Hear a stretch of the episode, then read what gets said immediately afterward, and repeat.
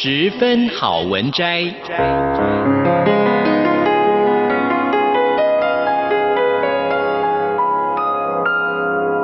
十分钟的心灵补给站。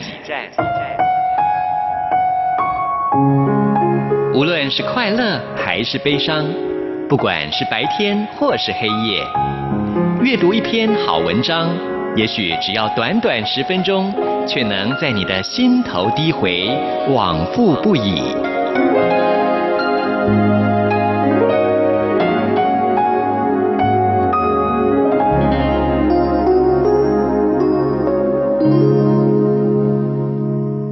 各位亲爱的听众朋友，您好，欢迎您再一次的收听十分好文摘，我是李正纯。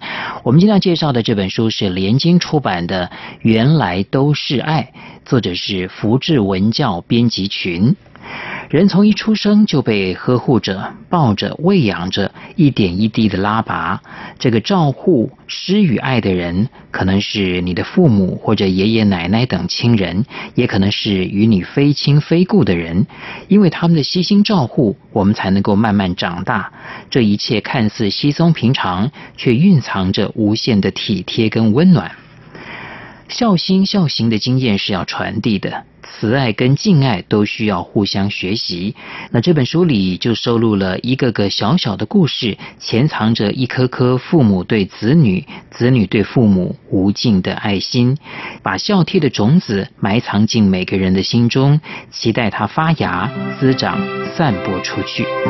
那我们今天要来跟大家分享的这篇故事是《寻找爱》。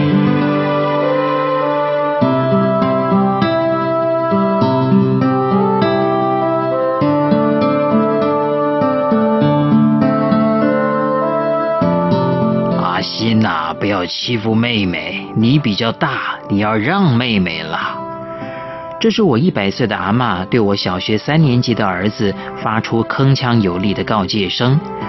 我儿子已经不止一次私下跟我反映，阿祖比较疼表妹，对他的管束比较多。每当这个时候，我总是莞尔一笑，想起自己年少的时候，也常视父母的管束为无谓的束缚，更何况。这是横亘四个世代的鸿沟。我和儿子躺在床上面对面，在睡前温暖的气氛下，我诉说着上一辈的故事。阿奏八岁就没妈妈，九岁就没爸爸，都是靠兄弟姐妹互相扶持长大的，所以他当然会要求你礼让表妹啊。阿奏代表着前个世代爱拼才会赢的台湾故事，从穷苦的生活中挣扎站立。一种凛然坚强的奋斗精神。宝贝儿子点点头，转个身，在似懂非懂中进入梦乡。生活里的和解并不容易，每个人的经验有其局限。树上的花不知道借由根汲取养分才能够全力的绽放，树下的根不了解有它，因此有了花儿的灿烂。那天我儿子挑食，我妈妈立马来一段。阿祖像你这样，国小三年级就去帮人家包糖啊，包一碗赚五块钱，要帮爸爸妈妈赚钱，哪有像你这样太好命了？这些故事夹带着强烈的教训意味出场，我儿子马上拿起盾牌攻防：“你是你，我是我啦，我跟你不一样啦。”这个时候，我立即使眼色，并且出声制止，请儿子识相闭嘴。当然，偶尔我也会被卷入其中。奇怪的是，渐渐的，我不把这种冲突视为苦差事，而是尝试在复杂的局面当中寻找情感的线索，引领儿子了解他人的心，感受亲情之爱，如同寻找初春时候第一朵花开。尽管春寒料峭，仍然可以沿路驻足，循着香气，步步寻觅，发现美。发现之旅需要引路之人，那就是我叔叔。想起他，我就不得不竖起大拇指称赞他那种假作真实、真亦假的特殊能力，化解了生活当中的许多冲突。尤其特别能伺候我一百岁的老奶奶，照顾一百岁的老人家极其不容易。除了身体的病痛，老人家健忘又特别固执。有一天晚上，我奶奶做噩梦大叫。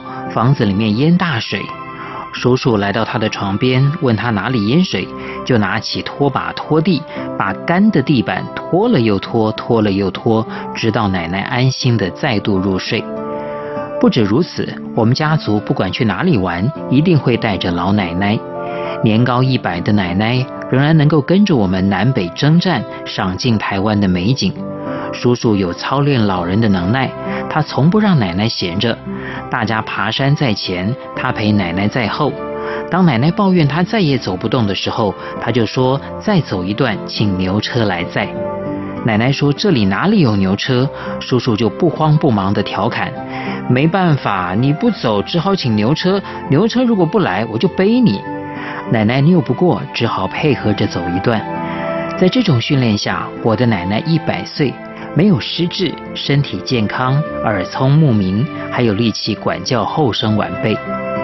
我们这一代孙子辈也在这样的氛围中成长。今年二月有一天晚上是月全食，听说在那一天晚上持咒，功德会加倍增长。我们决定围聚祈福做功课，大家搬出板凳围坐在屋檐下，当晚风吹拂，咒语声回荡在空旷寂寥的庭园里。兴致高昂的奶奶把布娃娃丢向两岁的曾孙子，小娃儿钻进板凳下捡出布娃娃，又交回到奶奶的手中。他们两个巡回的笑声跟虫鸣鸟叫交融成一片，而原本正襟危坐的我们，上扬的嘴角吞进了胀得满满的笑意，没有人出声阻止。那一刻，我懂了，我们追求的不是一致。而是接纳和包容，在这扶老携幼的队伍里，我们或相互等待，或彼此扶持，每个人都得放慢一点点。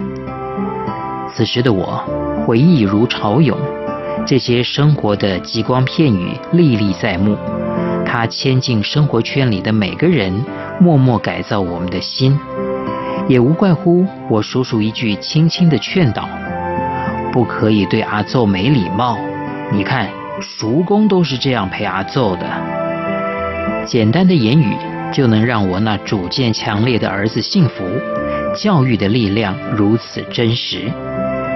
那天，我奶奶对着两公尺外发号施令：“小孩子不要爬高爬低，等一下摔下来你就知死。”我儿子转过头来。调皮的脸蛋对我眨眼微笑，阿祖的眼睛怎么这么好啊？这场寻春之旅，沿着香味，我们找到了第一朵花开。再往前行，可以预见的是整个春季的灿烂。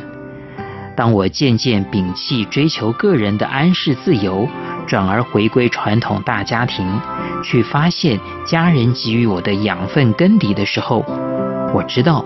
我和我的下一代将在枝头上更加自信地绽放。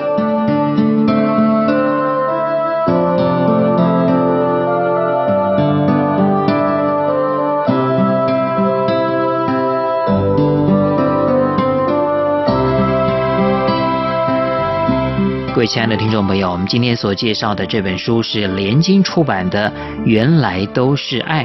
作者是福智文教编辑群，非常谢谢您的收听，我是李正淳，我们下一次空中再会。